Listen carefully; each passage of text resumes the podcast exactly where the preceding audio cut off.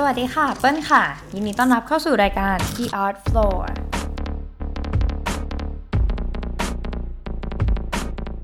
เมื่อพูดถึงการเรียนรู้เกี่ยวกับศิลปะ คุณผู้ฟังคงนึกถึงการเรียนรู้ งานฝีมือ ความสวยงาม หรือว่าความประณีตใช่ไหมคะแต่ถ้าจะบอกว่าจริง ๆ มีวิชาศิลปะวิชาหนึ่งค่ะ ที่ทำให้เราเรียนรู้จากความสุข คุณผู้ฟังจะเชื่อหรือเปล่า สวัสดีค่ะ ยินดีต้อนรับท่านผู้ฟังทุกท่านสู่รายการ The Art Floor EP ที่ 3 นะคะ สำหรับวันนี้เราจะมาพูดคุยกันถึงวิชาที่ชื่อว่า Art Appreciation กันค่ะ หรือว่าอาจจะอยู่ในชื่อของวิชาศิลปะในชีวิตประจำวันนะคะ ซึ่งวิชานี้เป็นวิชาที่สอนเรื่องแนวคิดที่สามารถนำไปใช้ในชีวิตประจำวัน ให้คุณมองเห็นศิลปะที่อยู่รอบๆตัวและมองเห็นความสุขในงานและการใช้ชีวิตประจำวันของทุกๆ คนค่ะ ในวันนี้ปั้นจะมาพูดคุยกับอาจารย์พดุงศักดิ์โคชสมโรงหรืออาจารย์ต้อยนะคะ อาจารย์ต้อยสอนวิชา Art Appreciation หรือวิชาศิลปะในชีวิตประจำวันเนี่ยแหละค่ะอยู่ที่มหาวิทยาลัยเชียงใหม่นะคะ นอกจากนี้อาจารย์ยังทำงานศิลปะด้านการแสดงสดค่ะ และเป็น director ของกลุ่มศิลปะการแสดงสด Asiatopia แถมยังคิวยุ่งมาก ๆ ด้วยนะคะ เพราะว่าอาจารย์ได้ถูกรับเชิญไปแสดงงานที่ประเทศเยอรมนีเร็ว ๆ นี้ด้วยค่ะ สำหรับในการสัมภาษณ์วันนี้นะคะ เปิ้ลและอาจารย์ต้อยจะลองมาตอบคำถามเหล่านี้ให้กับทุกคนกันค่ะ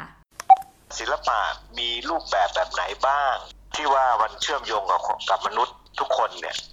แล้วมันทำไมมนุษย์จำนวนหนึ่งก็รู้สึกว่าศิลปะมันห่างไกลตัวเขาเอง สำหรับการทำความเข้าใจวิชา Art Appreciation และการนำแนวคิดไปใช้จริงในชีวิตประจำวันนะคะเปิ้ลก็เลยทำการพูดคุยแล้วก็พยายามทำความเข้าใจใน 2 เรื่องด้วยกันค่ะ ก็คือเรื่องของอาร์ตว่าจริง ๆ แล้วศิลปะที่ว่าเนี่ยในมุมมองของวิชานี้เป็นอย่างน้อยนะคะ มันหมายความว่าอะไร และอีกเรื่องหนึ่งก็คือ appreciation จริง ๆ แล้ว appreciation หรือที่แปลว่าความซาบซึ้ง หรือว่าการชื่นชมเนี่ยนะคะ มันมีความหมายยังไงในวิชานี้ค่ะ โดยที่เริ่มแรกนะคะ เปิ้ลก็ตั้งคำถามให้อาจารย์ได้ตอบว่าจริง ๆ แล้ววิชานี้คืออะไร แล้ววิธีการสอนมันเป็นยังไงบ้างค่ะไปทำวิชาใหม่ที่ชื่อว่าศิลปะในที่จำวันเนี่ยมันก็คือ art appreciation ในไกลๆนั่นแหละ เพราะว่าบางเรื่องไปทำความเข้าใจว่าเอ๊ะในชีวิตเรานี่มันเกี่ยวข้องกับงานศิลปะยังไงเรื่องศิลปะไม่ได้หมายถึงแค่ภาพเขียนภาพปั้นอะไรอย่างเงี้ยเนาะหมายถึงทุกสิ่งอย่างในชีวิตของเราการใช้ iPhone การใช้ไอ้คอมพิวเตอร์รุ่นใหม่ หรือแม้การซื้อรองเท้าอะไรเงี้ยทุกรูปแบบเลยทุกชนิดวัตถุทุกอย่างที่เราใช้ในชีวิตประจำวันเนี่ยมันมีมันมีไอ้ความเป็นศิลปะอยู่ในตัวมันอยู่แล้วอืมส่วนใหญ่เป็นเหมือนแบบในแง่ของการสื่อสารอะไรอย่างนี้ใช่ไหมคะอ่ามากกว่ามากกว่าการสื่อสารอืมทุกอย่างเลย คืออย่างนี้พอเราเริ่มสมมติว่าละวิชาเนี่ยเป็นนักเป็นนักเรียนที่ไม่ใช่นักเรียนศิลปะ มาจากทุกคณะที่เขาเลือกเนาะมันเป็นวิชาพื้นฐานไงค่ะก็มาจากทุกคณะเลยคณะวิทย์ คณะพยาบาล บางปีมีคณะแพทย์อะไรเงี้ยเนาะคณะวิทยาศาสตร์ คณะอุตสาหกรรม อืมเอ่ออะไรอะอุตสาหกรรมเอ่อเกษตรอะไรเงี้ยนะครับ ก็มาจากทั่วไปเลยพูดง่ายๆว่าไม่ใช่นักเรียนศิลปะ เข้ามาชั่วโมงแรกก็ถามว่า เชื่อไหมว่าพวกเราทุกคนเนี่ย เกี่ยวข้องกับงานศิลปะ ตั้งแต่ลืมตาตอนเช้าจนถึงหลับตาอีกครั้งในตอนกลางคืนเอ่อเริ่มต้นแบบนี้เลยนะแล้วก็พยายามอธิบายให้เขาเห็นว่าหรือตื่นมาตอนเช้าเนี่ย นอนที่หอพักตัวเองเนี่ยตื่นมาเคยมองไหมว่าห้องตัวเองมันเป็นสีอะไร เคยสังเกตไหมว่าผ้าห่มที่ใช้ไอ้ผ้าเช็ดตัวใช้อาบน้ำอะสีอะไรผืนใหญ่ผืนเล็กขนนุ่มผืนหนาหรือว่าหรือว่าเออมันหยาบกระด้างอะไรเงี้ย เพราะว่าทั้งทั้งหมดเนี่ยมันก็คืองานศิลปะใช่ไหมมันเป็นแบบ product design อืมมันเป็นเอ่อหัตถกรรม มันเป็นอินทีเรียมันเป็นทุกสิ่งอย่างที่อยู่รอบตัวเลย แต่ว่าเขาไม่ได้คิดว่ามันเป็นงานศิลปะเพราะเขาคิดว่าศิลปะมันคือแค่ภาพวาดภาพวาด ถ้าอย่างนั้นมองเป็นแบบว่าวิชาศิลปะในชีวิตประจำวัน คือวิชาตามหาศิลปะให้เจอในแต่ละช่วงในแต่ละพาร์ทของชีวิตประจำวันเราได้ไหมคะ เพราะเหมือนกับว่าเหมือนกับให้เขาสังเกตแล้วเจอศิลปะมากขึ้นมากกว่าประมาณนั้นใช่จริงๆจริงๆมันก็เป็นอย่างนั้นได้ เพราะว่าพอพออธิบาย พอตั้งคำถามแบบนั้นเนาะแล้วก็ช่วยกันคิดเนาะเออทุกคนก็เริ่มแบบพยักพยักหน้าว่า เออก็จริงเว้ยเราก็เลือกเนาะอืมแล้วก็ ชี้ให้เห็นไปมากกว่านั้นอีกบอกว่าเนี่ยทุกคนเนี่ยพกงานศิลปะอยู่ในตัวเนี่ยอืมให้หยิบแบงค์ออกมาเนี่ยแบงค์กับเหรียญที่มีอยู่เนี่ยค่ะแบงค์เราเนี่ยเป็นเทคนิคเทคนิคภาพพิมพ์ที่เป็นเรียกว่าเทคนิค etching เนาะพิมพ์ค่ะระบบ offset อืมมีความละเอียดสลับซับซ้อนมากเลยถึงออกมาเป็นแบงค์ใบหนึ่งเนี่ยด้วยเทคนิคต่างๆเนี่ยเนาะหรือเหรียญที่พกอยู่เนี่ย มันเป็นงานประติมากรรมที่เรียกว่าประติมากรรมดุลต่ำ ยกตัวอย่างแบบนี้เลยนะ แบบเออทุกคนมีงานศิลปะพกติดตัวหมดเลยแต่ทุกคนไม่ได้คิดเป็นงานศิลปะทุกคนคิดว่าเป็นแบงค์เป็นเงินเป็นเหรียญอะไรเงี้ยแล้วแล้วก็ถูกใช้ในอีกฟังก์ชันหนึ่งแล้วคิดว่า art appreciation มันก็จะเป็นลักษณะอย่างนั้นคือการอธิบายและการคลี่มันออกมา ให้คนทั่วไปได้เห็นหรือเข้าใจว่า อ๋อ มันเป็นอย่างนี้มันเกิดขึ้นเพราะอย่างนี้อะไรอย่างเงี้ยเป็นต้น แล้วอย่างนี้นำไปใช้ในการ appreciate วิชาอื่น ๆ ได้ไหมคะ สมมติว่าเราจะเขียนคำสักคำหนึ่ง เราต้องรู้ว่าเออมันพยัญชนะมันมีกี่ตัว แล้วมันจะผสมพยัญชนะกันด้วยสระวรรณยุกต์ยังไง แล้วถึงจะอ่านเป็นคำให้ให้คนรู้เรื่องอะไรเงี้ยเพราะฉะนั้นเนี่ยไอ้ที่มีคำถามว่าอ่าแล้วมันเป็น math appreciation ในไหม science appreciation นะคิดว่ามันก็ได้ เพราะว่ามันก็คือการอธิบายว่าโลก คณิตศาสตร์มันมีเสน่ห์ยังไงอะอืมเอออ๋อเหมืมัอนนสวยงามยังไง มันมีความงามอยู่นะว่าเคยคุยกับเพื่อนที่สอนเป็นอาจารย์สอนคณิตศาสตร์ค่ะโอ้เวลานั่งคุยเขาก็บอกว่ามันมีวิธีคิดซึ่งน่าสนใจมากบางทีมันเป็น abstract หรือจำไปไอ้คณิตศาสตร์เนี่ยหรือหรือวิทยาศาสตร์ก็ตามเนอะถ้าไปเข้าใจมันเอ่อโดยโครงสร้างอ๋อมันอย่างนี้นี่เองมันมันเกี่ยวพันกับเราหมดเลยอะอาจารย์ลองยกตัวอย่างเป็นอาชีพเลยได้ไหมคะว่าถ้าถ้า ถ้า apply ในอาชีพนั้นแล้วจะใช้ยังไงหรือทำยังไงได้บ้างค่ะ ขอเป็นแบบอาชีพที่ตรงข้ามไม่อยู่ในสายอาร์ตเลยละกันเป็นอย่างเช่นนักบัญชีค่ะคือชีวิตนักบัญชีต้องเชื่อมโยงกับคนอื่นอยู่แล้วใช่ไหมอืมไม่ใช่แค่อยู่แค่ตัวเลข ผมว่าไอ้ตรงเนี้ยมันมันก็มีส่วนว่าถ้าเราเราเข้าใจเงื่อนไขอื่นอืมเพราะว่าเรายกตัวอย่างศิลปะเนาะ มันเข้าใจกระบวนการว่ามันเกิดมายังไงใช่ไหมครับค่ะแต่ว่าถ้านักบัญชีเข้าใจเงื่อนไขที่เกี่ยวข้องอะบริบทของตัวเลขเนี่ยมันมาอย่างไงอืมอันเนี้ยมันก็คือ appreciate อันหนึ่งถ้าเป็น art appreciate หรือนี่อาจจะเป็นอะไรอะ accounting appreciate อะไรอย่างเงี้ยนะอ่าค่ะผมว่านี่คือการไปประยุกต์ใช้กับ ไม่ว่าจะจะคนที่ทำงานในสาขาไหนก็ตามนะถ้าเรามองมองย้อนกลับไปถึงในตัวงานศิลปะเนาะหรือ หรืองานออกแบบอะไรก็แล้วแต่เนี่ยเนาะค่ะ ที่คิดว่าทุกคนเนี่ยได้ได้ใช้มันหรือได้สัมผัสมัน แต่จะคิดว่ามันเป็นหรือไม่เป็นก็แล้วแต่เงี้ยเนาะในชีวิตปกติเลยเนี่ยนะครับค่ะเวลาที่ไปทำงานเนี่ยถ้าเรา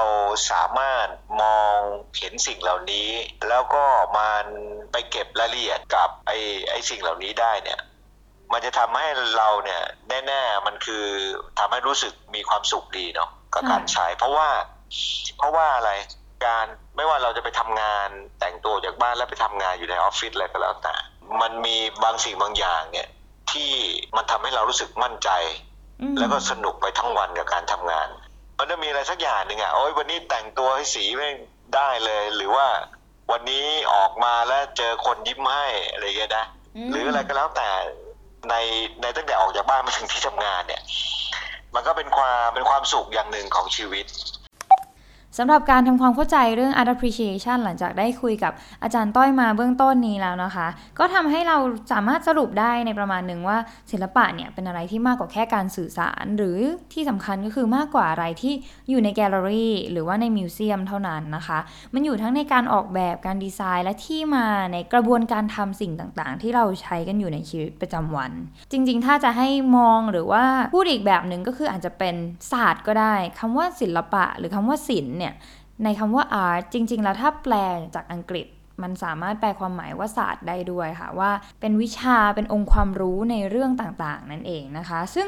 เมื่อเราเข้าใจคำว่าศิลปะมากขึ้นแล้ว เราก็จะเข้าใจในสิ่งที่อาจารย์ต้อยพูดก็คือว่า appreciation ในที่นี้ก็คือการมองไปถึงรายละเอียดในบริบทในกระบวนการของมันค่ะ แล้วหลังจากนั้นมันก็จะทำให้เรา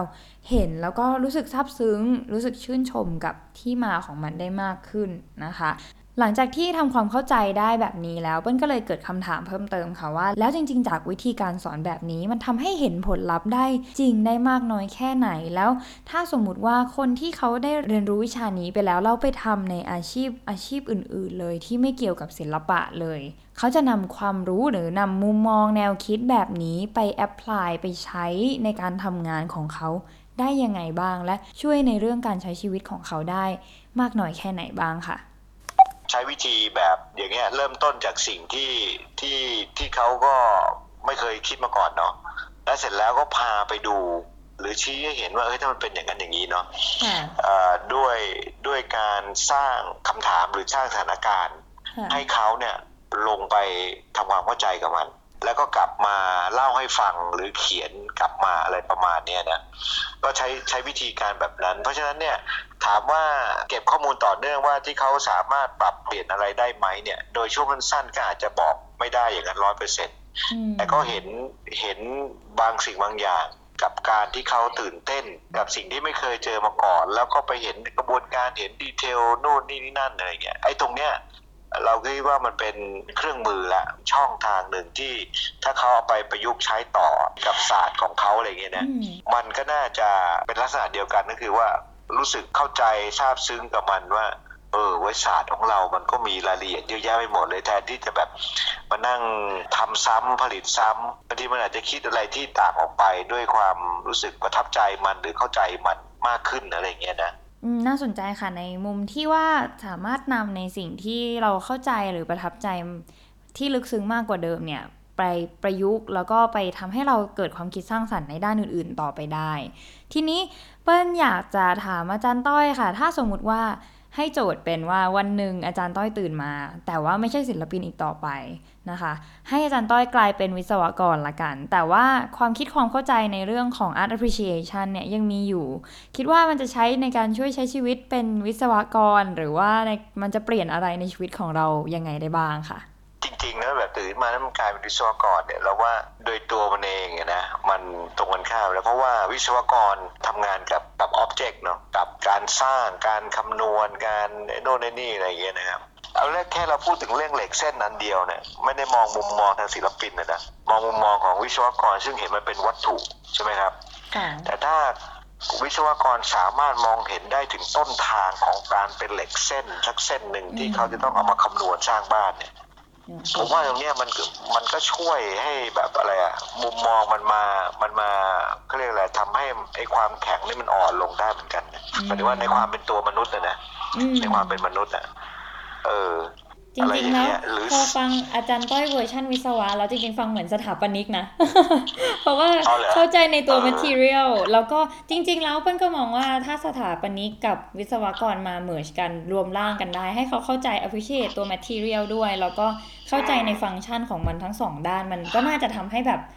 สร้างอะไรที่มันสวยงามขึ้นได้เหมือนกันเนาะในมุมในมุมที่แบบอาจารย์ต้อยพูดมา มันเหมือนกับ เราเอาสองด้านที่มันเป็นด้านตรงข้ามมารวมกันแล้วมันดูกลมกล่อม ใช่ใช่ ค่ะ เพราะว่าคือถ้าเราถ้าเราย้อนกลับไปเหมือนที่เราเริ่มพูดเริ่มต้นตั้งแต่แรกเนี่ยจริงๆมนุษย์เรียนรู้จากประสบการณ์ก่อนไงประสบการณ์ตรงอันนั้นคือ คือภาวะทางอารมณ์ชัดเจนเลยไงค่ะ แล้วก็มันเกิดเป็นความรู้ใช่ไหมครับแต่ว่าพอเราโตขึ้นเนี่ย เราเรียนความรู้ที่มันเป็นกรอบไงเป็นกรอบความคิดอืม เป็นทฤษฎี มันก็เลยทำให้มนุษย์เนี่ยออกห่างกับไอ้ความเป็นธรรมชาติของตัวเองออกไป เพราะว่าด้วยด้วยองค์ความรู้ด้วยความรับผิดชอบ ด้วยบทบาทหน้าที่ที่ซึ่งจริงๆแล้วมันมนุษย์มันมีสองด้านเนี่ยมนุษย์มันมีสองด้านเสมอ ไม่ว่าอยู่ในสถานภาพไหนก็ตามอะไอ้คำว่า appreciate เนี่ยก็คือเข้าใจว่าเราเนี่ยมีสองด้าน เข้าใจว่าเรามีทั้งอารมณ์แล้วก็มีทั้งเหตุผลอยู่เสมอเลยอยู่ที่ว่าอันไหนมันจะออกมาก่อนเท่านั้นเองเออหรือแบบไหนมันถูกเก็บกักเอาไว้ไม่ได้ปลดปล่อยอะไรเงี้ยอืมเป็นเรื่องของการ balance ทั้งสองข้างให้เท่ากันเนาะใช่ใช่โอเคคิดว่าเป็นอย่างนั้นละอืม หลังจากที่ได้คุยกับอาจารย์ต้อยเพิ่มเติมไปแล้วนะคะ ในเรื่องของการที่นำเอา art appreciation เนี่ยมาใช้จริง ๆ หรือว่ามาลองวัดผลจริง ๆ ให้เห็นภาพนะคะ ว่านำไปใช้แล้วมันมีผลยังไงบ้าง หรือว่าเป็นยังไงบ้างนะคะ จาก part นี้ก็ได้keyword สำคัญละกันค่ะ ที่อาจารย์ต้อยได้พูดถึงก็คือว่าแนวคิดแบบ art appreciation หรือว่าการมองหาศิลปะในชีวิตประจำวันเนี่ยเป็นเรื่องที่ฝึกได้ค่ะ ที่สำคัญคือไม่ได้ฝึกเพื่อให้แค่ตามหาศิลปะในชีวิตประจำวันเท่านั้นนะคะ คือเป็นการฝึกที่ทำให้เรามองเข้าใจอะไรลึกซึ้ง และสามารถต่อยอดคิดต่างได้จากในสิ่งเดิมๆ เพราะว่าเราไม่ได้เข้าใจหรือว่ารู้จักมันแค่ผิวเผินเท่านั้นนะคะ ซึ่งจริงๆ เป็นเรื่องดีมากที่อาจารย์ยกตัวอย่างวิธีการที่สอนนักศึกษา อย่างเช่นพาไปดูก็คือเริ่มจากดูหรือสังเกตสิ่งรอบตัวนั่นเองค่ะ และหลังจากนั้นตั้งคำถามนะคะ เพื่อที่จะทำความเข้าใจเพิ่มเติมนั่นเองนะคะ เหมือนวิธีการดูศิลปะเลยที่ที่เราได้เคยพูดถึงกันไปใน EP ก่อนๆหน้านี้นะคะ และอีกส่วนหนึ่งก็คือที่อาจารย์พูดถึงเรื่องของอารมณ์ค่ะเปิ้ลมองว่าจริง ๆ แล้วในการเข้าถึงอารมณ์จริง ๆ ก็คือการที่เราสามารถคอนเน็กกับตัวเองได้ เพราะว่าเราใจเย็นลงเนาะเวลาเราตั้งใจทำความเข้าใจในบางอย่าง เราคงต้องสังเกตมากขึ้น แล้วก็เป็นคนที่ละเอียดมากขึ้นนะคะ นอกจากสิ่งรอบตัวแล้ว ในเรื่องของอารมณ์ก็คือ เรื่องภายในของตัวเองด้วย ก็คือการรู้จักตัวเองมากขึ้นนั่นเองค่ะ เพราะฉะนั้น appreciation จึงทำให้เรารู้สึกมีความสุขมากขึ้นได้ในชีวิตในการใช้ชีวิตของตัวเองนะคะ ถ้าให้สรุปรวมกันแล้วในมุมของเปิ้ลคือ art appreciation นะคะ เป็นเป็นการเรียนรู้จากเสน่ห์ของการเรียนรู้อีกทีหนึ่ง พูดง่ายๆก็คือว่า art appreciation เป็นเหมือนวิชาหรือเป็นแนวคิดเป็นแก่นเลย ที่บอกว่าการเรียนรู้หรือการรู้จักสิ่งต่างๆเนี่ยมันเป็นเรื่องสวยงาม แล้วมันทำให้เรามีความสุขได้ ฉะนั้นจากการที่เราเข้าใจแบบนี้แล้วมันทำให้ เปิ้ลยิ่งอยากเปิดมุมมองทุกคนให้กว้างไปกว่านี้ค่ะว่าต่อไปนี้เราจะไม่คุยแค่ในเรื่องของศิลปะ แล้วเราจะพูดในศาสตร์อื่นๆ เป็น the art of something นะคะ the art of ก็คือศาสตร์ของสิ่งต่างๆ ไม่ว่าจะเป็นเรื่องงานเรื่องวิทยาศาสตร์ เรื่องบอร์ดเกม ทุกเรื่องเลยค่ะฝากติดตาม The Art Floor ในตอนต่อ ๆ ไปกันด้วยนะคะ แล้วรอดูกันว่าต่อไปเราจะมาพูดถึงศิลปะหรือศาสตร์ของอะไรกันบ้างค่ะ